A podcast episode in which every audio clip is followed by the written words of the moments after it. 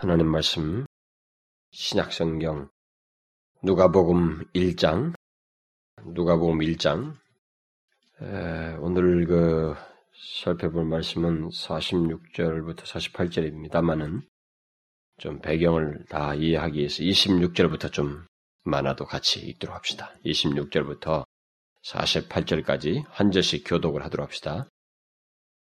여섯째 달에 천사 가브리엘이 하나님의 보내심을 받들어 갈릴리 나사렛이란 동네에 가서 한테 자손 요셉이라 하는 사람과 정원한 처녀에게 이르되 그 자녀의 이름은 마리아라.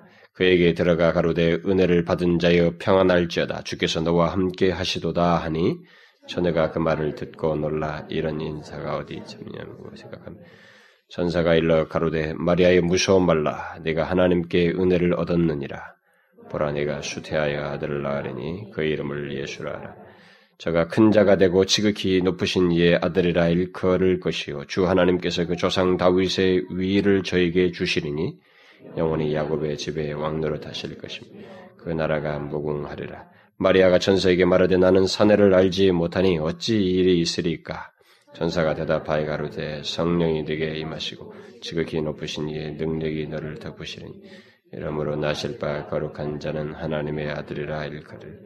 보라 내 친족 엘리사벳도 늙어서 아들을 아들을 배웠느니라. 본래 수태하지 못한다 하던 이가 이미 여섯 달이 되었나니 대저 하나님의 모든 말씀은 능치 못하심이 없는. 마리아가 가로되 주의 계집 종이오니 말씀대로 내게 이루어지이다 하며 천사가 떠나가니라.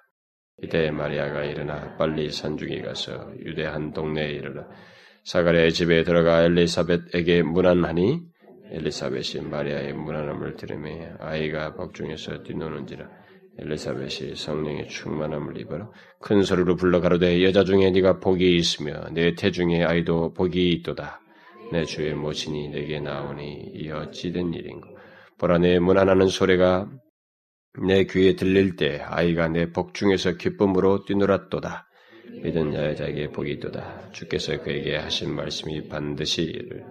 마리아가 가로되 내 영혼이 주를 찬양하며 내 마음이 하나님의 구주를 기뻐하였으면 다 지급시다. 그 계집 중에 비천함을 돌아보셨습니다. 보라 이제 후로는 만세의 날을 복이 있다 일컬으로다. 마리아가 가로되 내 영혼이 주를 찬양하며 내 마음이 하나님 내 구주를 기뻐하였으면 그 계집 중에 비천함을 돌아보셨습니다. 보라 이제 후로는 만세의 날을 복이 있다 일컬이로다. 오늘은 하나님의 아들 예수 그리스도께서 이 세상에 소망 없는 우리들에게 죄로부터 구원하시기 위해서 육신을 입고 태어나신 것을 기억하는 성탄 절기입니다. 그리스도께서 정확히 어느 날에 태어나셨는지는 뭐 그렇게 뭐 중요한 것 같지가 않습니다. 뭐 이런 뭐, 뭐 사람들마다 여러 가지 이해가 있습니다만 아, 그건 별로 중요한 것 같지가 않고 중요한 것은 1년 중에 그리스도의 오심을 기억하는 이런 아, 복된 날을 우리가 가지고 그 이런 절기를 통해서라도 아, 그리스도의 오심을 우리가 생각하면서 아, 그 복된 소식과 아, 영광스러운 그, 그의 오심으로 말미암은 이 결과들을 우리가 이렇게 생각할 수 있다는 것이 아, 말할 수 없는 복이라고 생각이 됩니다. 더욱이 불교권의 나라요, 이 미신의 나라인 이 나라에서 주님이 오신 날을 국경일로 정해서 이렇게 예배할 수 있게 된 것도 저는 복된 일이라고 생각이 됩니다. 왜냐면 그렇지 못한 나라들이 굉장히 많거든요. 일본만 해도 그렇고 덕분에 이 불교까지 어? 세상에 다른 나라에 있지도 않은 어, 석가 탄신을 국경일로 하자고 그래가지고 그 참 인기에 편승하는 정치인들의 그 행동에 의해서 결국은 그 석가 탄신도 국경일이 됐습니다만은 뭐 어쨌든 우리나라만 있는 일입니다. 세상에도 없는 뭐 석가 탄신을 국경을 지내는 뭐 인도도 지키지 않는 그런 어, 일이 우리나라에 있어요. 어쨌든 우리는 어, 어, 이렇게 그리스도의 오심을 성탄절을 통해서 기억할 수 있고 이렇게 예배할 수 있다는 것이 참 너무나 복이라고 생각이 됩니다. 그런데 저는 매년 이 복된 성탄절을 맞으면서 성탄절의 기쁨과 감격을 이전보다 덜 이렇게 누리고 어, 경험한다는 생각이 자꾸 듭니다. 그 이유는 아마도 성탄 절기를 어, 상업적으로 이용하는 오늘날 이 세상의 분위기와 그리고 그런 분위기 속에서 흔들대는 이 세상 풍조에 대한 아마 반감 때문에 그러지 않는가 싶습니다. 그런데 중요한 것은 바로 그런 어, 반감 때문에 정작 우리들이 기뻐하고 즐거워해야 할 주님의 오심, 그리고 그 의미를 되새기며 이 기쁜 소식을 전하고 나누는 이런 최고의 기회마저 우리가 상실하고 있지는 않은지, 너무 그것을 이렇게 축소하고 있지는 않은지, 오늘날 교회들이 너무 이것이 알지 못하고 조금 그저 세상하고 비슷하게 그냥 흥분하다가 많은 그런 절기로 보내고 있지는 않은지라고 하는 이런 우려가 생깁니다. 아, 그래서 저는 설사 이 세상이 이 땅을 구원하기 위해서 오신 주님의 나심을 뭐 알지도 못하면서 마치 성탄절이 자기들의 어, 생이라도 되는 것처럼 난리를 치고 흥청망청 된다 할지라도 성탄의 기쁨과 감격 그리고 그 기쁨을 함께 나누고 다른 사람들에게 전하는 이 소중한 일만큼은 우리가 상실하지 않도록 해야 된다는 생각이 들어요. 아, 오늘의 교회가 그 일을 해야 되는 우리 그리스도인들이 정작 기뻐하고 축제를 벌여야 할 그 주체자는 우리들이라는 것입니다. 그리고 그것을 아는 사람들이기 때문에 우리가 그것을 너무 아, 이렇게 갈수록 그냥 의미 없이 그냥 뭐 이게 별로 기쁜 것 같지도 않고 하나의 행사만 치내고 많은 그런 분위기는 아닌가라는 생각이 듭니다. 어쨌든 우리는 항상 균형을 잃지 않도록 해야 될 것 같습니다. 아, 세상의 행태가 싫어서 반대쪽으로 기우는 그런 잘못을 범치 말한다는 거죠. 이 중요한 아, 의미를 그냥 아무런 생각지도 않고 이 기쁨과 감격도 사실 누려보지도 못한 가운데 이 성탄 절기를 보내는 그런 일은 없도록 해야 된다 이 말입니다. 그래서 저는 성탄절이 될 때마다 아, 우리가 최대한 그리스도의 의심이 얼마나 복된지를 기억하고 그 의미를 되새기는 가운데서 하나님께 진심으로 감사하고 찬송하고 그것을 전하는 시간, 그리고 그것을 나누는 시간들, 그리고 그런 어떤 활동들을 결국은 우리가 자꾸 개발하면서 해야 되지 않는가라는 생각이 듭니다. 그래서 이 세상의 세속적인 그 크리스마스 분위기를 우리는 완전히 역전시킬 수는 없겠습니다만은 그런 시대 풍조 속에서 그리스도 의 심을 진심으로 감사하며 축하하는 또 그 의미를 기억하며 전하는 그런 존재로서 우리가 이렇게 있어서 반대의 영향을 오히려 이제 거꾸로 진실한 성탄절의 의미가 무엇인지를 전하는 그런 자들로 우리가 있어야 되지 않는가. 교회는 결국 그런 위치를 가지고 있어야 되지 않는가라는 생각이 듭니다. 그것을 위해서 우리에게 먼저 있어야 할 것이 있습니다. 그것은 그리스도의 오심을 진심으로 우리들이 기뻐하는 자가 돼야 되고 실제로 기뻐하는 일이 있어야 한다는 것입니다. 아니 그렇지 않으면 뭐 어떻게 이 성탄절이 우리 가운데 어, 제대로 남들과 이 기쁨을 나누고 그 감격을 나눌 수 있겠습니까? 이게 우리에게 있어야 된다고 생각이 돼요. 근데 오늘 본문이 그 사실을 우리에게 잘 말해주고 있습니다. 바로 마리아가 그렇게 하고 있습니다. 그리스도의 오심에 대한 마리아의 반응을 기록한 여기 1장 26절 이하의 말씀은 그가 그리스도의 오심에 대해서 결과적으로 말할 수 없는 감격과 기쁨을 갖는 그런 내용을 여기서 묘사를 해주고 있습니다. 사실 이 26절 이하는 우리가 재작년 성탄절부터 어, 계속해서 살펴봤습니다. 26절부터 38절까지를 재작년에 보았고 작년에는 39절부터 44절까지를 어, 살펴보았습니다. 그 앞선 내용, 오늘 그렇게 계속 이어서 다음 성탄절에도 또 더 이어서 이 맞아 예, 마그니피카시라고 하는 음, 마리아의 송가 찬송이라고 하는 이 내용을 계속 이어서 하겠습니다만은 이 어, 지난번에까지 살펴본 그 앞선 내용은 마리아가 이 세상을 구원할 하나님의 아들이 자신을 통해서 육신을 예, 입을 것이라고 하는 이런 소식을 천사로부터 듣고 나서 예, 나타낸 반응들이 지금 여기에 계속 나오고 있습니다. 그리고 그녀의 반응은 사실상 예수 그리스도를 믿는 어, 믿음 예수 그리스도를 믿음으로 영접하는 모든 신자들에게 결국 예수 그리스도가 이 땅에 오시 하나님이 이 땅에 육신을 오셨다고 하는 이 소식을 듣는 모든 사람들이 공통적으로 보편적으로 가질 수 있는 그런 반응을 그가 대변해 준 것이다라고 하는 것을 어, 앞서서 우리가 살펴본 바 있습니다. 이번 달 소식지에도 그 재작년 설교가 그 요약돼서 나갔습니다만은 예, 그런 장면이죠. 천사가 나타나서 처녀인 자기에게 아, 자기가 그 이 아이를 잉태할 것이라고 하는 이런 소식을 어?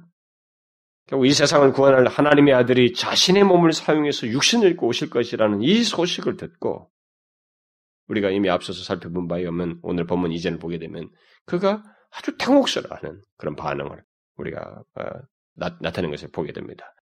그녀는 지극히 높으신 이의 아들이 자신의 몸을 빌어서 이 땅에 오실 것을 믿을 수 없다는 듯이 반응을 했습니다. 천사가 그런 얘기를 했을 때 자기는 믿을 수 없다는 거죠. 그러나 천사는 지금 자신이 전하는 하나님의 말씀은 반드시 된다. 너의, 너가 믿고 주저하고 두려워하고 믿지 못하겠다는 사실과 상관없이 이 말씀은 반드시 내가 전한 이 소식은 반드시 이루어진다. 라는 그런 말을 마리아에게 앞선 부분에서 했습니다. 그녀가 그때 보일 수 있는 반응은 이런 천사의 말을 들었을 때 보일 수 있는 반응은 아, 정말 주저스럽니다. 도저히 믿을 수 없다. 그러나 천사의 그 강력한 말과 그리고 이미 앞서서 어떤 일이 벌어지고 있다는 것, 너보다 앞서서 6개월 전에 아, 이런 일들이 이미 아이를 낳지 못하는 어? 그가 잘 아는 엘리사벳이죠. 사가의 아내죠. 이미 노, 나이가 많은 여자인데 아이를 낳지 못하는 여자인데 그 아이가 이미 6개월 전부터 너가 낳을 아이와 연관성 있는 그 아이로서 임신했다. 아이를 갖게 됐다. 이런 사실들을 그래서 이미 일이 진행되고 있다고 하는 이런 사실을 들음으로써 그저 말씀대로 내게 이루어지다라고 어, 말하는 내용을 앞에서 보았습니다. 그게 이제 결코 적, 능동적이고 적극적인 반응은 아닙니다만 그 정도의 반응을 앞서서 보였어요. 사실 그렇지 않습니까? 그 누가 하나님의 아들이 육신을 입고 오시는 것을 쉽게 믿을 수 있겠습니까? 하나님이신 자, 신이신 존재가 인간의 육신을 입고 오신다는 그것도 처녀인 자기에게 자기 몸을 빌어서 그 일이 온다. 이걸 누가 쉽게 받아들일 수 있겠어요? 누가 그걸 믿겠습니까? 누가 그런 얘기를 덜썩덜썩 그냥 바로 듣자마자 믿을 수 있겠습니까? 아무도 믿지 않죠. 그런 거부 반응은 자연스러운 거예요. 인간에게 있어서요. 그 같은 마리아의 반응은 예수 그리스도를 믿으라는 말을 듣는 모든 사람들이 가질 수 있는 반응입니다. 누가 뭐 예수 믿으라 그러면 하나님께서 이 땅에 오셔서 우리를 구원하시기 위해 오셨다고 그러면서 그를 믿으면 구원을 얻는다고 하나님의 아들의 오심을 예수 그리스도의 오심을 얘기했을 때 누가 그걸 덜썩 믿습니까? 그런 사람은 없지요. 아무도 그것을 믿으려 하지 않고 믿을 수 없다 하는 듯이 반응을 다 갖게 되는 것입니다. 그러나 마리아가 아무리 거부하려고 해도 이 세상을 구원할 하나님의 아들이 처녀인 자신을 통해서 육신을 오시는 것을 부인할 수 없는 사실로 결국 다가와 왔어요. 결국 그 사실을 이 천사가 말을 해 주었고 자기는 그걸 부인할 수가 없었습니다. 왜냐하면 하나님의 역사가 진행되고 있었어요. 이미 진행되고 있는 것을 들었고 또 확인하면서 발견하게 되기 때문에 그렇습니다. 자신보다 6개월 먼저 임신한 그 엘리사벳의 이해를 들었고 그래서 그 얘기를 듣고 달려가잖아요.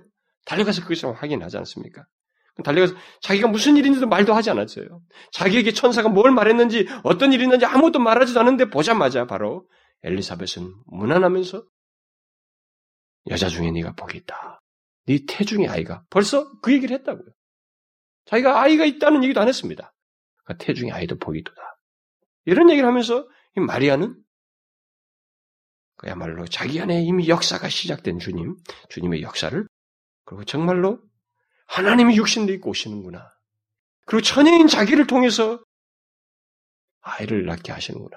죄 없이 낳게 하시는구나. 라고 하는 이 구원주가 이런 방식으로 구원의 역사가 진행된다고 하는 사실, 믿을 수 없는 사실을 수용하는 그런 과정을 오늘 본문 앞에서 우리가 이렇게 진행, 서술된 것을 보았습니다. 그래서 이 예수 그리스도를 믿는 데 있어서 어, 우리는 이 마리아와 같은 반응을 일반적으로 가질 수 있습니다만은 중요한 것은 결론은 이 천사도 그랬고 천사도 말한 대로 반드시 된다. 그래서 너는 믿어야 된다라고 얘기했고 엘리사벳도 그런 사실들 다 놀라운게 자기가 수긍할 수밖에 없는 얘기를 다 하고 나서 엘리사벳도 이 마리아에게 결론적으로 45절에서 오늘 본문 이전의 45절에서 믿는 여자에게 복이 있도다. 주께서 그에게 하신 말씀이 반드시 이루리라. 그래서 천사의 말을 반복하지요. 결국 뭡니까? 예수 그리스도에 대한 인간의 반응, 곧 복음을 듣는 이에게 요구되는 반응은 다른 게 아니라는 것입니다. 우리의 이해력과 상관없이 우리에게 요구되는 것은 믿음이라는 거예요. 믿어야 된다. 그래서 믿음으로 구원을 얻는 겁니다. 믿지 않으면 아무리 탁월해봐야 소용없어요. 자기가 뭐 똑똑하고 지혜가 애, 어쩌는 세상에 박사를 몇 개를 가졌는 애, 그리고 아무리 현인 소리를 들어도, 아무리 돌을 많이 닦았어도 이 사실을 믿지 않는 한은 구원과는 상관이 없는 것입니다. 예수와는 상관이 없는 거예요. 그래서 천사도 그것을 얘기했고, 이 엘리사벳도 그걸 얘기합니다. 믿는 자에게만 복이 있습니다. 믿는 자에게 복이 있습니다. 그리고 주께서 하신 말씀이 반드시 이룰 것입니다. 사실 예수 그리스도를 믿는 사람 중에 그 누구도 하나님의 아들 예수 그리스도의 오심을 이성적으로 완전히 이해해서 믿는 사람은 없습니다. 그렇죠?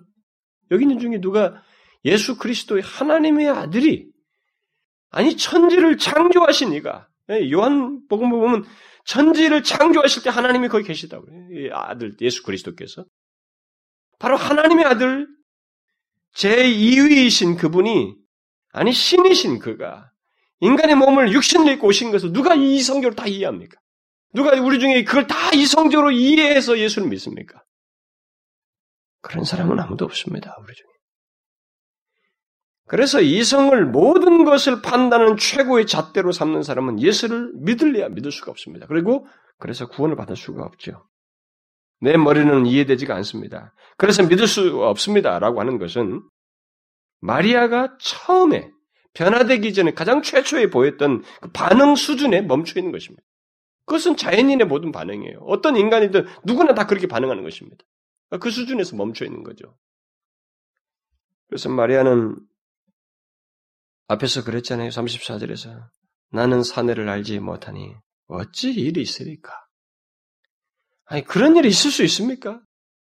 그런 일이 있을 수 없고 또 믿을 수가 없습니다. 이것은 모든 인간이 있는 반응이에요. 이성만 의존하는 사람에게는 다 있는 반응입니다. 이렇게밖에 반응하죠. 반응할 수가 없죠. 그러나 천사와 하나님의 능력으로 하나님께서 말씀하신 대로 아들을 수태하게 된 이 나이 많은 엘리사벳이 함께 예, 증거하는 내용이 뭡니까? 스스로 할 수 없다, 당연히 우리는. 우리는 스스로 할 수 없다. 물론 너는 스스로 할 수 없다. 그리고 내 지식과 이해력으로는 다 수용할 수 없다. 이, 이 사건은. 이런 얘기는. 그리스도에 대한 것은.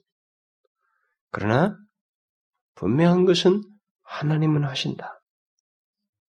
나이 많은 나에게도 지금까지 아이를 가질 수 없었던 나에게도 이미 모든 것이 끝나버린 나에게도 아이가 생긴 것도 하나님께서 하신 것이요.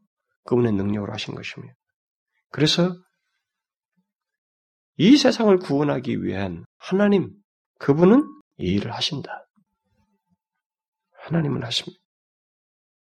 그러므로 하나님께서 말씀하신 대로 될 것입니다. 김여 교수가 옛날에 무슨 뭐 강좌를 한참 할 때 TV에서 불교도들을 모아놓고 절간해서 전능하신 신이 있습니까? 그러니까 없습니다. 모두가 그 불교도들이 그 기독교를 빗대서 한 얘기인데 그러니까 신 전능한 신이라는 것은 존재할 수 없다. 그게 뭡니까? 불교도 관념의 종교거든요. 이성에 의존하는 것입니다. 신앙을 의존, 신앙이라고 하지만 그 신앙은 자기 이성적 수용과 이 수양의 범주 안에서의 신앙인 것입니다. 받아들일 수가 없는 거예요. 이게 마리아 수준인 것입니다. 마리아의 초기 수준이에요. 모두가 마리아와 같은 초기 수준을 다 가지고 있습니다. 누구든 예수를 전해 보십시오. 그 예수가 누굽니까? 이, 런 분이십니다. 누가 그걸 덜썩 믿습니까? 똑같아요. 여기와 같이. 마리아가 처음에 어찌 이런 일이 있을 수 있습니까? 아, 믿을 수 없어요. 받아들일 수가 없습니다. 처녀인 내가 지금까지 한 번도 지금까지 남자를 알지 못하는 내게 어찌 이런 일이 있을 수 있습니까? 못 믿겠다는 것이죠. 그러나 그는 천사의 반복적인 설명과 그리고 증거로서의 먼저 진행된 엘리사벳의 사건을 얘기하고 또 엘리사벳, 엘리사벳에 가서 확인하고 엘리사벳이 또 자기도 말하지 않는 것을 증가하는 일을 통해서 그는 믿지 않을 수가 없었고 마침내 천사가 전해준 말을 믿게 되었습니다. 그것이 오늘 본문 이전까지 내용이에요. 왜요? 이미 시작하고 있었거든요.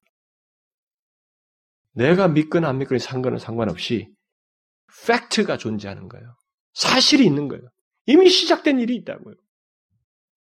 자기는 지금 못 느끼지만 여자 중에 네가 복이 있도다. 내 태중의 아이도 복이 있도다. 이 저쪽에서 증가한 얘기예요. 부인할 수가 없었던 것입니다. 우리는 바로 그런 마리아의 이렇게 해서 결국은 그, 그 천사의 말을 그 복음을 받아들이게 된 이런 과정, 이런 변화의 과정을 통해서 그리스도인이 된다는 것은 결국 마리아와 같이 우리의 머리로는 다 이해할 수 없고 다 그 엄청난 내용을 이 큰 내용을 다 담을 수는 없지만 그래서 거부 반응이 생길 수 있지만 그럼에도 불구하고 바로 그 크고 엄청난 사실을 곧 하나님이 육신을 입고 이 땅에 오셔서 우리를 위해서 구원하신다고 하는 이 사실을 믿는 것. 바로 그것이 예수를 믿는다는 거예요. 그걸 믿는 사람이 그리스도인인 것입니다. 그리스도인 중에는 똑똑한 사람, 무식한 사람 다 다양해요. 그러나 이 세상이 갖지 못한 한 가지를 공통적으로 그들이 가지고 있는 것입니다. 머리로서 다 탐을 수 없는 그 크고 비밀한 얘기를, 이 사실을 믿는다는 것입니다.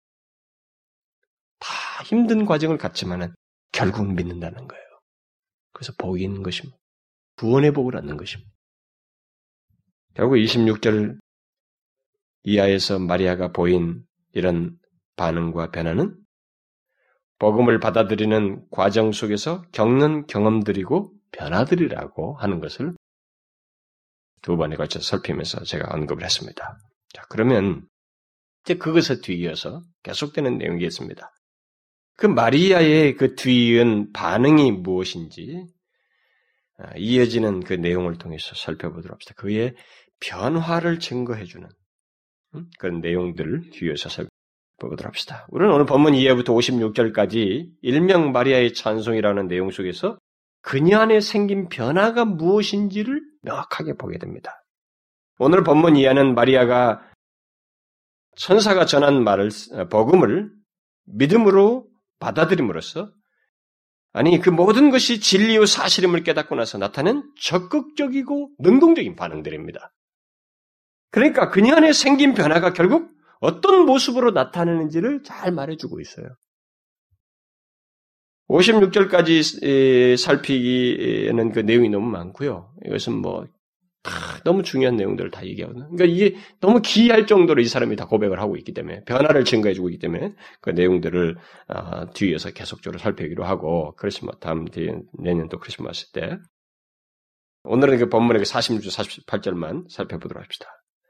마리아는 오늘 읽은 본문에서 어떤 능동적인 반응을 여기서부터 보이기 시작합니다. 마리아가 가로되. 지금까지는 질문에 대해서 다 수동적이었어요. 그리고 확인하는 얘기였습니다. 그렇죠?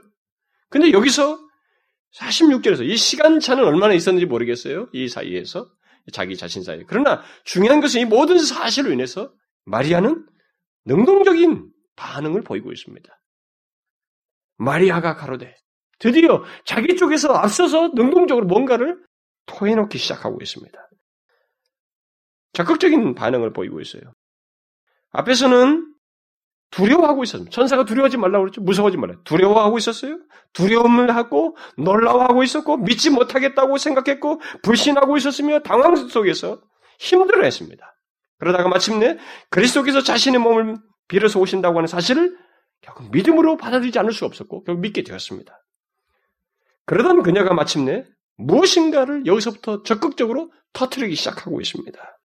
아니 터트릴 수밖에 없는 내면의 감동과 변화를 갖게 됐다고 하는 것을 이 본문 예를 통해서 보여주고 있습니다. 우리는 여기서 그녀가 터트린 그 내용을 쏟아놓은 내용을 살피기 앞서서 그녀가 이전과 다른 반응을 이런 적극적인 반응을 보이고 있다고 하는 사실을 먼저 기억할 필요가 있습니다. 그러니까 무엇인가 터트릴 내용을 내면에 갖게 되었고 그 내면의 감동과 변화를 갖게 됐다고 하는 이 사실을 여기서 염두에 둘 필요가 있어요. 왜냐하면 이런 찬송은 여기 지금 오늘 본문 이하의 찬송은 그냥 나올 수 있는 것이 아니기 때문에 이건 자연인에게서 나올 수 있는 게 아니에요. 지금 주님을 진실로 예수 그리스도를 믿지 않는 사람에게는 나올 수가 없는 내용입니다. 이런 것이. 여러분 길거리 가서 당신 예수 믿으십시오. 예수는 이런데요. 그 사람이 예 믿겠습니다. 거까지 반응했다고 합시다. 그 다음에 이와 같은 반응을 할 수 있을 것 같아요? 못합니다, 여러분. 내면에 변화가 없으면 진실한 실제적인 변화가 없으면 이런 고백을 할 수가 없어요. 이것은 지금 이 사람이 지금 적극적으로 반응하고 있다고 하는 것은 그 사람한테 어떤 변화가 분명히 일어났다는 거예요. 우리는 먼저 이 사실을 여기서 생각해야 될 것입니다. 그녀는 이전에 자신이 가했던 태도와 분명히 다른 모습을 보이고 있습니다. 이전에 있었던 모습과 오늘 본문을 잘 비교해 보십시오. 마리아는 변화되어 있습니다. 두려워했지요. 믿을 수 없다 그래. 어찌 이런 일이 있을 수 있겠습니까? 수동적이었죠. 모든 것이 불신과 수정적이었습니다. 그런데 보십시오. 여기 달라졌잖아요. 내용이 다르고 있습니다. 변화가 일어났어요. 그녀 안에 생긴 변화를 드러낸 것입니다. 여기 드러낸 것은 변화가 선제했기 때문에, 먼저 있었기 때문에 나온 거예요. 변화가 일어난 거예요, 실제로. 우리는 이런 사실을 통해서 예수 그리스도를 믿는 것이 무엇인지를 잘 생각해야 됩니다. 예수 그리스도를 믿는 것은 바로 이런 변화를 경험하는 것이요, 소유하는 것입니다. 이전과 달라진 모습을 그대, 달라진 이전과 그대로 모습, 이전에 하던 모습, 주님과 주님을 향해서 능동적이지 않고 여전히 노예적인 두려움을 가지고 있고, 그저 경 놀라기만 하고, 수동적인 그런 모습을 가지고 있을 때는 우리가 그가 아직 예수를 믿는다고 말할 수가 없는 거예요. 예수를 믿는 것은 이 크고 이 온 인간의 역사를 구원하시기 위해서 하나님이 생각하신 계획하신 그 구원의 계획이 실제로 예수 그리스도를 통해서 이루어졌다는 이 사실을 믿게 되었을 때 이것은 이성적인 수정, 수용으로 끝나지 않습니다. 사람 존재에 변화가 생겨요. 내면의 변화가 생기는 것입니다. 무엇인가 하나님을 향해서 이전에 소극적이던 반응에서 능동적인 반응을 반드시 갖게 돼 있어요. 이걸 우리가 알아야 됩니다. 이것을 우리는 이 시대를 통해서 비추어 봐야 됩니다. 오늘 예수 믿는 사람들이 예수 그리스도 그가 이 땅에 하나님의 아들이 입고 오셨다고 하는 이 사실 바로 나의 죄를 구원하기 오셨다는 이 사실을 듣고도 그것이 자기에게 내면의 변화를 갖고 있지 않다면 이상한 것입니다. 그래서 제가 가끔 예수를 믿는다고 하면서 도대체 주님을 향해서 진실하지가 않고 그저 예배당에 한번 다 와서 한번 설교 한번 해봐라. 한번 은혜 한번 받아볼게. 뭐 이런 심정으로 이렇게 가서 왔다 갔다 크, 교만하고 뻣뻣한 이런 모습을 가진 것에서 제가 이렇게 상당히 예민하고 강력하게 말하는 것은 그게 너무 성경과 넌 다르기 때문에 그래요. 그건 예수 믿는 것이 아니기 때문에 그런 것입니다. 오늘날 이 시대는 그런 모습이 있는 겁니다. 예수 그리스도를 믿는 것은 반드시 변화를 갖습니다. 변화가 있어요. 변화가 없을 수가 없습니다. 복음은 능력입니다. 구원을 주시는 능력이에요. 그 능력은 사람을 바꾸는 것입니다. 내면을 바꾸는 거예요. 여기 마리아와 같은 변화가 있는 것입니다. 예수 그리스도를 믿게 될 때. 어떤 변화예요?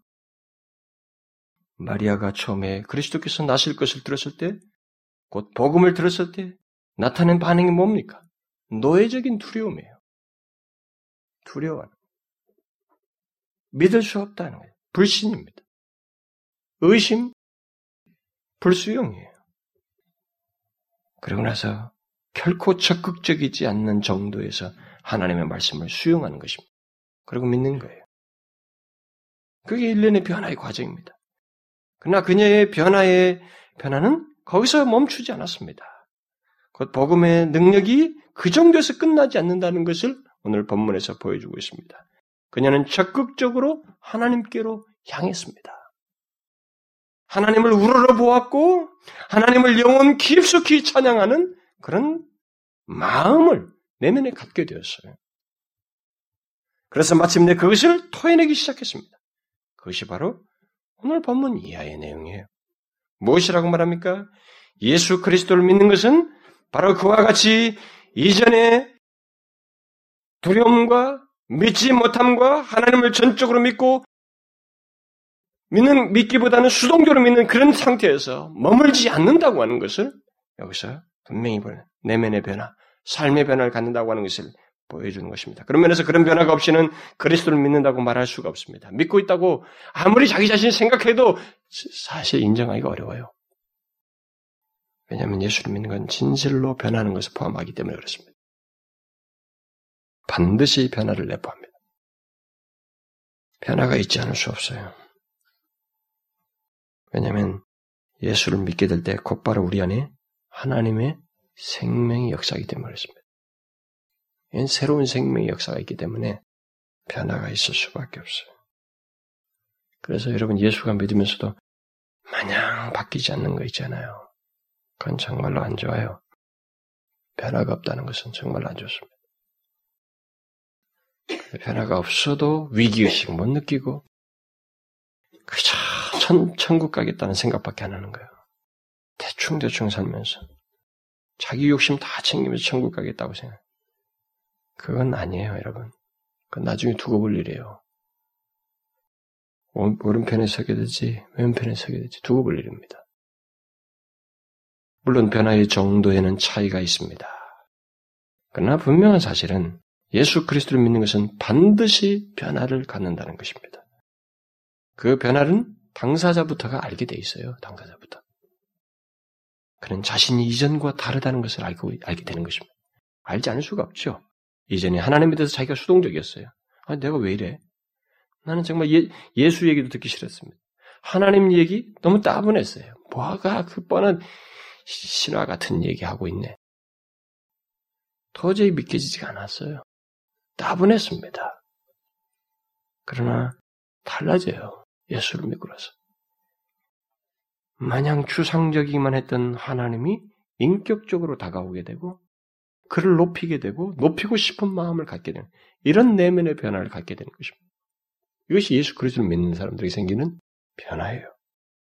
이런 변화가 없다면 그 어떤 사람도 그리스도인이라고 할 수가 없습니다. 아니 아직까지는 그는 그리스도를 진실로 믿고 있다고 말할 수 없어요.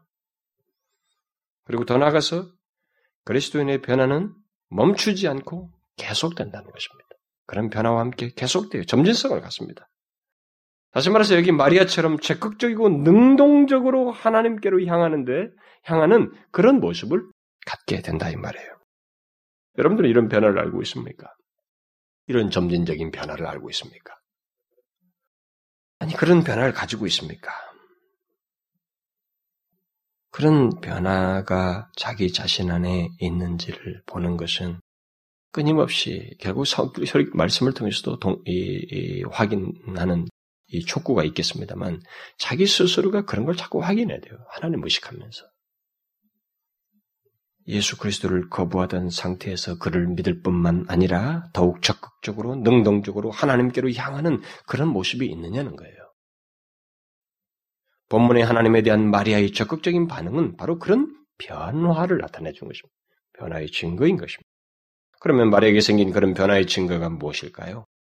먼저 그녀는 자신을 통해서 있게 되는 구원의 역사. 이 구원의 이렇게 역, 구원이 역, 구원의 역사가 있게 된다고 하는 이 사실을 그리고 그것을 주도하시는 하나님을 결국 높이고 찬양하는 반응을 여기서 보이게 됩니다. 능동적인 반응이에요. 내 영혼이 주를 찬양하며 여기 찬양한다는 말은 위대함을 선언한다. 또는 지극히 높이다. 그런 의미예요. 그래서 마리아는 처녀인 자신을 통해서 구원의 역사를 행하시는 하나님이야말로 이게 이성적으로 담을 수 없는데 그런 일을 실행하시는 하나님이야말로 그것을 실제로 있게 하시는 하나님이야말로 위대하십니다. 그는 광대하십니다. 라고 하는 것을 드러내는 거예요, 지금. 처음에 아니었잖아요, 여러분. 전반부 아니었잖아요, 전반부가. 이런 일이 어찌 있을 수 있을까? 못 믿었잖아요. 근데 지금 달라졌습니다. 그의 광대하심을 그의 위대하심을 선언하고 있습니다. 그녀는 하나님께서 이 일을 행하시고 있다고 하는 것을 믿게 되었고, 그러신 하나님이야말로 위대하시다라고. 그는 지극히 그를 높이지 않을 수 없다고 하는 그런 반응을 여기서 보이는 것입니다. 내 영혼이 주를 찬양한다. 그런 의미예요. 이것은 변화의 증거지요. 이런 변화가 어떻게 생깁니까, 여러분? 앞에서 다르잖아요, 여러분. 변화가 분명히 있었습니다. 제가 여러분들에게 이미테이션을 말하는 게 아닙니다. 실제적인 내용을 얘기하는 거예요. 저는 우리 하나님의 말씀에 대해서 우리가 건성으로 머릿속으로 하는 걸 주의해야 됩니다. 어, 그거 나 다 알아. 찬송하고 있어. 찬송과 가사를 따라 부르는 얘기를 하는 거 아닙니다. 자기 내면에 찬송하지 않을 수 없는 내용과 이유를 가지고 실제로 능동적으로 말하는 걸 얘기하는 거예요. 그런 사실이 자기에게 실제로 일어나고 있다고 하는 것을 말하는 것입니다. 이게 그리스도인의 변화예요. 복음으로 인한 변화입니다. 여러분 우리에게 그런 게 있어요? 하나님을 예배하고 그를 높이고 싶은 그분의 위대하심을 선언하고 싶은 마음이 있느냐는 거예요. 이런 일을 행하시는 하나님이야말로 위대하시도다. 도저히 누가 이것을 담을 수 있는가? 어찌 이런 일을 가능케 할 수 있는가? 이렇게 하시는 하나님이야말로 위대하시도다. 그분은 광대하시도다라고 하는 선언을 할 수 있는 하고 싶은 마음이 있느냐는 거예요. 그렇습니까? 이것이 그리스도를 믿는 자에게 생기는 변화인 것입니다. 그 다음 마리아에게 생긴 또 다른 변화는 오늘 읽은 본문 속에서 자신을 하나님 앞에서 비천한 자로 보았다는 사실입니다. 자신을 비천한 자로 여긴다는 거예요. 그 계집 중에 비천함을 돌아보셨습니다. 보라, 이제로부터, 이제 후로부터는 만세 나를 보이겠다, 일컬로다. 카톨릭 신자들이 이 마리아를 뭐, 하늘의 여왕, 예를 들어서 그의 그를 신격화하는 이런 표현으로 하늘의 여왕이라고 이렇게 말을 하고 그러는데 그거 다 조작이에요. 마리아는 그렇게 생각 안 했습니다. 마리아는 나같이 비천한 자를 돌아보셨다고 하는 사실을 고백했습니다. 자기는 비천하다는 거예요. 하나님 앞에서 자신의 비천함을 보았습니다. 어떻게 나 같은 자에게. 결국 하나님 앞에서 자신의 비천함을 본다는 것이 바로 복음을 듣는 자에게 생기는 변화예요. 하나님의 이 구원의 큰 역사를 보고 그렇게 행하시는 하나님의 위대하심을 본 다음에 우리에게 생기는 건 뭐냐면 우리 자신이 하나님 앞에서 비천하다고 하는 것입니다. 이걸 봐. 이게 변화예요, 여러분. 하나님은 좋아요, 위대하셔요 이렇게 말을 하는데 하나님 앞에서 자신의 비천함을 보지 못한다면 그건 잘못된 것입니다. 그건 정상적인 변화를 갖고 있는 게 아닙니다. 이전에는 자신의 비천함을 알지 못했습니다. 여러분 우리가 예수 믿기 전에 누가 자신이 비천하다고 생각했습니까? 우리는 교만하죠, 오히려. 자기밖에 없죠. 그래서 하나님도 내가 도마 위에다 놓고 잘를 망정. 모든 걸 내가 다 함부로 말하고 판단하고 내 마음대로 할 망정. 우리는 자신의 비천함을 보지 못했습니다. 자신이 어떤 존재인지 정확하게 보지 못했어요. 그런데 복음을 듣고 나서 이런 변화를 경험하는 것입니다. 내가 하나님 앞에서 얼마나 비천한 자인가. 그러나 하나님 안에서 얼마나 나는 복된 자인가. 이걸 본다는 거예요. 비천하다 그러면서 만세 내게 나는 복이도다. 하나님 안에서 자기의 복을 본 거예요. 그리스도 안에 생기는 변화의 한 모습입니다, 이게. 그런 변화가 없는 자는 그리스도인이라고 말할 수가 없습니다. 예수 그리스도를 믿는 것과 관련해서 우리가 믿, 지 말아야 할 사실은 이런 것이 실제적인 내용이다라는 거예요. 겸손한 척 하는 게 아니라 실제로 하나님 앞에서 자신이 비천합니다. 라고 하는 사실을 통렬히 깨닫는다는 거예요. 그렇기 때문에 그 감정이, 그 정서가 사실, 사실, 사실적인 정서를 갖기 때문에 하나님 앞에서 자신의 비천함을 생각하면서 눈물을 흘리는 일이 예수 믿는 사람들에게 흔하게 생기는 거예요. 여러분 그렇지 않은 사람이 있어요? 예수를 진실로 믿으면서 저는 비록 어려서이지만 어렸을 때부터 하나님 앞에서의 내가 죄인이라고 설수 없다는 사실로 인해서 이 솟아나는 눈물이잖아요. 억지할 수 없는 눈물을 저는 흘려, 흘렸어요. 그런 경험을 했습니다. 여러 차례 했어요. 그렇지 않은 사람이 있습니까, 여러분? 이건 우리에게 생기는 변화예요. 이전에는 그런 거 생각 못 했습니다, 우리. 그런데 복음을 듣고 나서 하나님이 아니 하나님이 어디에 제한을 두실 수 없는 하나님이 인간의 몸을 빌어서 그리고 저는 나 같은 자를 나의 몸을 빌어서 오신다고 하는 사실 그래서 나를 죄에서 구원하신다는 이 사실 생각하게 될 때 그런 낮추심을 생각하게 될 때 그러신 하나님 앞에서 자신의 비천함을 보고 겸손한 태도를 갖는 것이 복음을 받아들인 자에게 있는 보편적인 모습이죠. 증거입니다. 여러분 그런 모습이 있어요? 아, 남 얘기 하지 말고요. 자기 자신에게. 너는 왜 그렇게 좀 안 하느냐? 이런 얘기는 할 필요 없어요. 자기 자신 안에 그런 모습이 있느냐는 거예요. 자기 자신 안에 그런 변화가 있느냐는 것입니다. 그게 복음에 대한 바른 반응을 하고 있다는 것이요. 예수 그리스도를 바르게 믿고 있다고 하는 증거인 것입니다.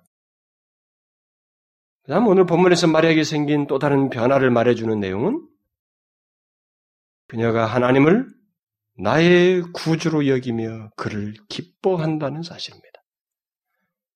내 마음이 하나님 내 구주를 기뻐하였음은 마리아는 하나님을 구원자로 말하면서 이전부터 이스라엘을 구원해 오신 그 하나님, 그 하나님이 이제 자신의 구원자로 오시고 또 자신을 통해서 구원의 일을 행하실 하나님이라고 하는 사실을 알고 그 하나님을 몹시 기뻐하고 있습니다. 여기 기뻐한다는 말은 정확한 묘사가 사실 못 되고 있죠. 여기 기뻐한다는 말은 본래는 영광스럽게 하다는 의미를 가진 어원에서 나온 말로서 그 대단히 기뻐하다. 어, 기뻐서 날뛰다. 이런 의미로 통, 일반적으로 통용되고 있, 사용되고 있습니다. 그러니까 이것은 단순히 기뻐하는 것을 말하지 않아요. 몹시 기뻐서 날뛰는 것입니다. 아까 찬송가의 가사 있잖아요. 기뻐 날뛰도다. 무엇인가로 인해서 몹시 기뻐서 날뛰는 모습을 한번 생각해 보십시오. 그렇게 뭔가 저 사람이 막 기뻐서 날뛰는 거 한번 생각해 봐요. 마리아는 지금 감출 수 없는 기쁨을 가지고 그것을 나타내고 있습니다. 물론 그녀는 처음부터 그러지 않았죠. 처음에는 오히려 그 반대였습니다. 무서워했고 노예적인 두려움을 가졌잖아요. 그러나 그녀는 죄에서 구원할 구원자로서 하나님의 아들이 자신을 통해서 오신다는 사실, 그 구원 계획을 마침내 깨닫고 믿게 되었을 때, 그녀는 그 모든 일을 행하시는 하나님을 인하여서 기뻐하게 됐어요. 그것도 너무 기뻐서 그 기쁨을 감출 수가 없는 그런 모습을 가지고 있습니다. 중요한 것은 이런 내용을 갖게 됐다는 사실입니다. 이런 변화가 이 사람에게 실제로 있게 됐다는 것입니다. 기뻐한다고 하는 말을 지금 한 그냥 하고 사용하는 것이 아니라 그러고 싶은 상태를 가지고 있다는 거예요.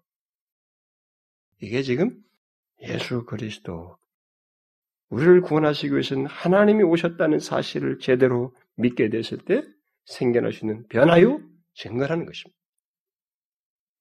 특히 그녀가 무엇을 그렇게 기뻐했는지를 여기서 보게 되면 이게 참 인상적이에요. 무엇을 기뻐하고 있습니까? 바로 하나님을 기뻐하고 있습니다.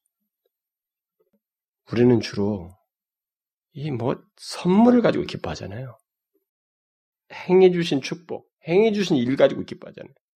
여러분 보십시오. 성경에 나오는 기쁨의 모든 대상은 기뻐하는 것의 근원은 근거는 다 하나님이에요. 여러분 성경 다 찾아보십시오. 그가 행하신 행사를 가지고 기뻐해도 결국은 하나님을 기뻐하는 것으로 다 묘사하고 있습니다. 이 똑같은 맥락에서 얘기하고 있습니다. 마리아가. 우리는 여기서 그녀의 기쁨의 대상이 바뀌었다는 사실을 염두에 둡니다. 바뀌었습니다. 그리스도인이 되었다는 증거 중에 가장 중요한 증거가 하나가 있다면 바로 이것입니다. 하나님이 나의 기쁨의 대상이요 내용이 된다는 거예요. 이것은 예수 그리스도를 진실로 믿고 그런 말미암은 구원의 은혜를 입기 이전까지는 그 누구도 가질 수 없는 것입니다. 가질 수 없어요. 물론 일시적인 모방을 어떤 사람이 할 수는 있겠습니다. 그러나 실제적으로 지속적으로 그런 기쁨을 갖는 것은 진실로 그리스도인이 된 자에게만 있을 수 있어요. 그리스도의 오심을 진실로 이 경이로운 사실을 알게 됨으로써만 가질 수 있는 것입니다. 그래서 우리는 모두 그리스도인이 되기 전에 우리의 기쁨의 대상이 되었던 것이 여러분 무엇인지 한번 봐세요. 그 차이가 있는지. 여러분 우리가 예수 변화를 한번 확인해 보란 말이죠. 우리가 예수 믿기 전에 우리의 기쁨의 내용이 대상이 뭐였습니까? 야, 온통 사람 만나는 거, 선물, 돈, 이, TV, 연속극, 오락들 말 이런 것이 우리의 기쁨의 대상이었잖아요. 썩 없어질 것들이 대충이었잖아요. 그야말로 하나님을 제외한 모든 것이 다 기쁨의 대상이었어요. 그럼 보세요. 그렇잖아요. 하나님을 제외한 것은 다 기쁨의 대상이 되었습니다. 놀랍게도. 근데 예수 믿고 나서 어떻게 합니까? 이게 바뀌잖아요? 다른 것들은 감소하게 되고, 덜하게 되고, 사도 바울처럼 배설물처럼 여기는 일들이 생기고, 하나님 자신이 기쁨의 대상이 되는 거예요. 이게 변화입니다, 여러분. 복음을 들은 자에게 생기는 변화예요. 예수 그리스도를 믿는 자에게 생기는 변화입니다. 하나님의 아들이 이 땅에 오셨다고 하는 이 영광스러운 사실을 깨달은 사람이 그 구원의 혜택을 받은 사람이 갖는 변화의 모습이에요. 하나님을 기뻐한다는 것이. 하나님을 인하여서 즐거워하고 하나님으로 만족하고 하나님 안에서 안정감을 갖는다는 것입니다. 그래서 마리아를 비롯해서 복음을 듣고 그리스도를 믿게 된 자들에게 있는 대표적인 변화. 아니, 그리스도인 자의 특징이요. 증거 중에 대표적인 것이 있다면 다른 것일 수 없어요. 하나님을 기뻐한다. 그런데 저는 여기서 한 가지 사실을 더 덧붙이고 싶습니다. 마리아가 하나님을 몹시 기뻐하게 되었다는 것. 그것은 너무, 그것도 너무 기뻐서 날뛰고 있는 그런, 네, 예, 그러기 싶은 그런 마음을 갖게 됐다는 것이 결국은 그리스도인 된 것의 실제적인 증거라는 면에서 실제적인 내용이 있어서 그랬다는 면에서 우리 자신들에게 이 사실을 통해서 좀 비춰볼 필요가 있다고 봐져요. 여러분 성경에서 하나님을 기뻐하는 많은 내용들이 있어요. 하나님을 기뻐하는 내용, 사례들과 그런 어, 언급들이 굉장히 있는데 우리 언뜻 생각나는 것은 대표적인 것은 뭐 여러분 우리가 찬송가 가사에도 많이 복음성 가사에 많이 부르는 그런 내용들이 있잖아요. 여러분 하박국 선지자 같은 사람이 처음에 하나님이 어떻게 갈대아 사람 이방인들을 써가지고 우리를 이렇게 심, 고통을 주고 이런 일이 생기죠. 어떻게 악인들이 더 왕성하는가? 막 이런 것 때문에 고민했잖아요. 답답해서 견디지 못했던 사람인데 나중에 하나님의 뜻을 다 듣고 나서 깨닫고 나서 뭡니까? 뭐라고 말해요? 모든 것이 없어도 무화과 나무에 열매가 없고 소출이 없고 뭐예요? 우리의 생합 전선에 모든 것이 구멍이 나도 그런 것에 다 부족해도 그런 얘기예요. 외양간에 소, 응? 양과 소가 없고 말이지. 이런 것이 다 없어도 나는 여호와를 인하여 즐거워하며 나의 구원의 하나님을 인하여 기뻐하리로다. 이게 나와 있잖아요. 이런 성경이 굉장히 많습니다. 우리가 유명한 그 스바냐 같은 것도 스바냐 선지자도 하나님의 구원의 비밀을 알고 나서 하나님의 백성들에게 말하잖아요. 시온에 따라 노래할지어다. 이스라엘아 기뻐 기쁘게 부를지어다. 예루살렘 따라 진심으로 기뻐하며 즐거워할지어다. 그런데 그런 기쁨의 묘사들이 그냥 좋은 정도가 아니에요. 너무 기뻐서 날뛴다는 표현들을 다 쓰고 있습니다. 저는 그런 내용들이 처음에는 익숙하지 않았어요. 그러나 그 기쁨의 대상과 내용이 하나님, 자비로우신 구원자요, 영원한 구원자이신 하나님이라는 것을 생각하게 될 때, 아니, 기쁨의 대상인 하나님 안에서 그렇게 기뻐할 수밖에 없는 모든 내용이 다 있다는 사실을 알게 될 때, 이들이 하나님을 인하여서 기뻐한다. 하나님을 기뻐 날뛴다는 말이 다 이해가 되는 거예요.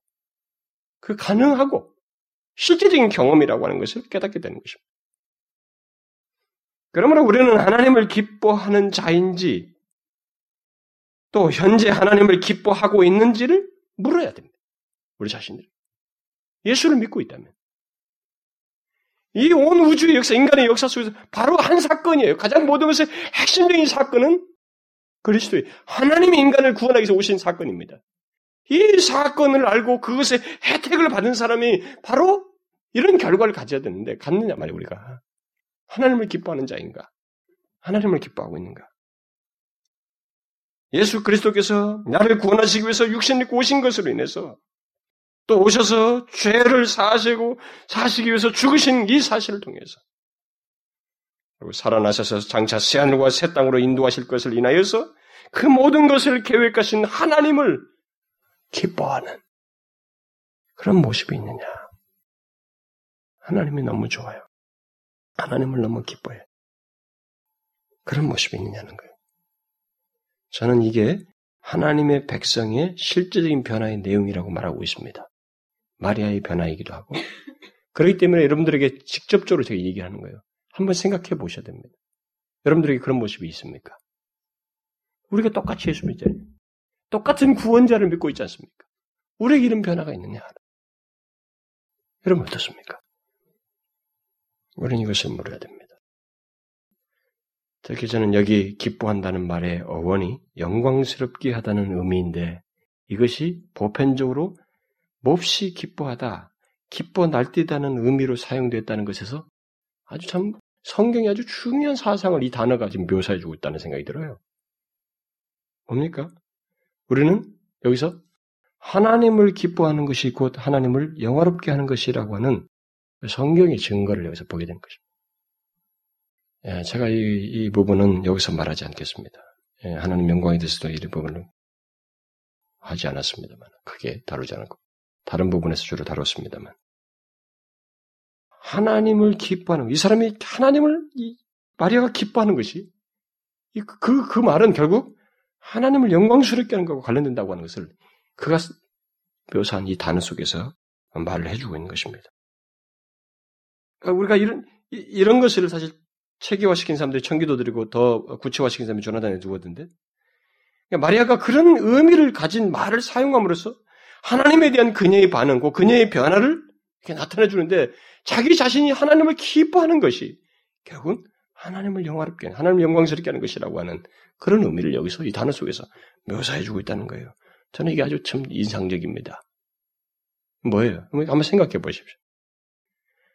마리아에게 한 변화를 한번 생각해 보세요, 여러분. 예수 그리스도의 오심을 믿음으로써 하나님을 몹시 기뻐합니다. 그리고 그것은 그녀가 하나님을 위해서 나타낼 수 있는 최고의 모습이요, 최고의 마음으로 드러내고 있습니다. 그리고 그녀는 자신의 영혼과 마음, 그 자신의 존재 중심이 하나님 외에는 자기를 기뻐할 것이 없다고, 기뻐할 리가 없다고 하는 묘사를 드러내고 있어요. 그런 묘사거든요, 기뻐한다는 말이. 그러면 그런 모습이 뭐겠어요? 그게 바로 하나님 영화롭게 하는 거죠. 네? 그렇잖아요. 하나님을 하나님 외에는 나를 기뻐할 게 없습니다. 라고 하는 그런 고백과 삶과 반응을 하나님께 드러낸 그 모습이 그야말로 하나님 영화롭게 하는 거 아니겠어요?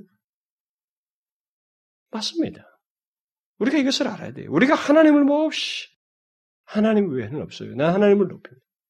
하나님을 기, 인하여서 기뻐 날뛰는 이런 삶을 갖는다는 것이 결국 그 사람의 삶은 다른 것일 수가 없는 거예요. 하나님께 집중되어 있고 하나님을 존중하는 것이며 하나님을 영화롭게 하고 있다고 하는 강력한 증거인 것입니다. 이것이 마리아의 변화예요. 여러분 제가 성경을 성경을 너무 적나라하게 표현했나요? 우리는 성경에서 그 좋은 소리만 듣고 말라고 합니다. 그러지 말고 이런 고백을 가능하게 실제적인 내용을 한번 생각해 보셔야 됩니다. 이 사람의 짧은 내용 속에서 시간상으로는 얼마나 시간이 요소되는지 모르지만 변화가 일어나고 있잖아요. 이게 변화라는 것입니다. 이게 그리스도인의 변화라는 거예요. 예수 그리스도의 복음을 들은 자들이 생기는 변화라는 것입니다. 그래서 정령 하나님의 아들 예수 그리스도를 나를 위해서 오신 예수 그리스도 그래서 이 땅에 육신을 입고 오신 그분을 믿고 그 혜택을 받는 자라면 그것을 인해서 영원한 생명과 구원을 얻게 됐다면 하나님을 높이고 싶은 마음을 갖게 되죠. 이런 구원을 계획하신 하나님이 너무 기쁘죠? 그렇지 않겠어요? 정상적이라면 그렇지 않겠습니까? 그게 추상적이 아니라 실제적이라면 그렇지 않겠어요? 그걸 마리아가 보여주고 있는 것입니다. 혹시 우리들이 하나님의 아들의 오심을 너무 피상적으로 생각하고 있지는 않습니까? 성탄절을 맞이해서 말이야 한번 생각해 보면 주님의 오심을 너무 피상적으로 생각하고 있지 않아요? 그것이 자신에게 전혀 기쁨이 되지도 않고 그저 앉아서 찬양 찬양 기뻐하라고 기뻐하라는 단어를 쓰지만은 읊조리지만은 자기에게는 그런 모습이 없는 그런 성탄을 갖고 있지는 않는가? 주님께 대한 반응을 갖고 있지는 않는가라는 거예요. 여러분 하나님의 아들 예수 그리스도의 오심을 생각해 보십시오. 그리고 그것이 나에게 어떤 변화를 주었으며 지금도 주고 있는지 또 반응하고 있, 반응하게 하는지 한번 살펴보라는 것입니다. 정녕 그 모든 구원의 계획을 진행하신 하나님을 높이며 그를 기뻐하는 마음이 내면에 실제적으로 가지고 있는지, 그러고 싶은 마음을 가지고 있는지 한번 보라는 것입니다. 제가 이런 사실을 자꾸 강조하는 것은 그것은 그 사람이 진짜로 예수 그리스도를 믿는 자라고 하는 증거를 넘어서서 그 사람이 예수 그리스도를 믿는 자로서의 풍요로움도 누리게 되는 것이 될 것이기 때문에 그래요. 그런 사람만이 진짜 그리스도 안에서의 약속된 풍요로움, 하나님의 은혜와 능력을 삶 속에서 경험할 수 있을 것이기 때문에 그런 것입니다. 이런 마음이, 이런 내면의 변화를 가지고 있지 않다면 그 사람은 하나님의 인도를 충분하게 경험하지 못할 것이거든요. 아무래도 비참한 그리스도인이에요. 그래서 질질 짜는 그리스도예요. 매생 현실적인 문제, 세상과 이 문제 가지고 그 이상을 넘어서지 못하는 사람이 되는 거예요. 여러분, 이 세상이 어떻든 간에, 상황이 어떻든 간에, 나를 구원하시기 위해서, 영원한 계획 속에서 독생자를 이 땅에 보내셔서 낮추, 자기를 낮추시고 구원하신 이 사실이 이런 구원의 계획이 자신에게 기쁨이 됩니까? 네? 기쁨이 돼요? 그것 때문에 하나님이 즐겁습니까? 여러분 어떻습니까? 그렇습니까? 여러분 한번 생각해 보세요. 그런 변화를 가져야 될 것입니다. 여러분들이 정령 그리스도를 믿는다면 그런 변화와 반응을 가질 거예요. 또 가져 마땅합니다. 그걸 알지 못한다면 그 사람은 그리스도의 오심이 이 얼마나 놀라운 일인지를 알아야 돼요. 부정만 하지 말고 알아야 되는 것입니다. 그럼 믿어야 됩니다. 믿음으로서만 누리게 되는 것입니다. 기도하겠습니다. 하나님 아버지 감사합니다. 우리를 죄에서 구원하시기 위해서 그 도저히 그 영광스러운 보좌에서 아, 인간의 종의 형체를 취하시는 그 생각할 수 없는 낮아지심을 행하시면서 우리를 구원하실 계획을 세우시고 실행하신 하나님 아버지께 감사드립니다. 그런 구원자 되신 하나님을 찬송하며 그 하나님의 위대하심을 선언하며 그 하나님을 인하여 기뻐하고 즐거워하는 저희들이 되기를 원합니다. 그것을 하나님이여 머릿속으로 이해하는 것을 넘어서서 우리의 존재가 실제로 갖는 내용이 되기 원합니다. 삶의 모습이 되기를 원합니다. 날마다 우리를 구원하시기 오신 그 크고 유일한 구원의 사실을, 그 역사를 날마다 기억하며 하나님을 높이는 하나님을 기뻐하는 저희들 되게 하여 주옵소서. 이런 분명한 변화를 갖는 저희들 되게 하여 주옵소서. 예수 그리스도의 이름으로 기도하옵나이다. 아멘.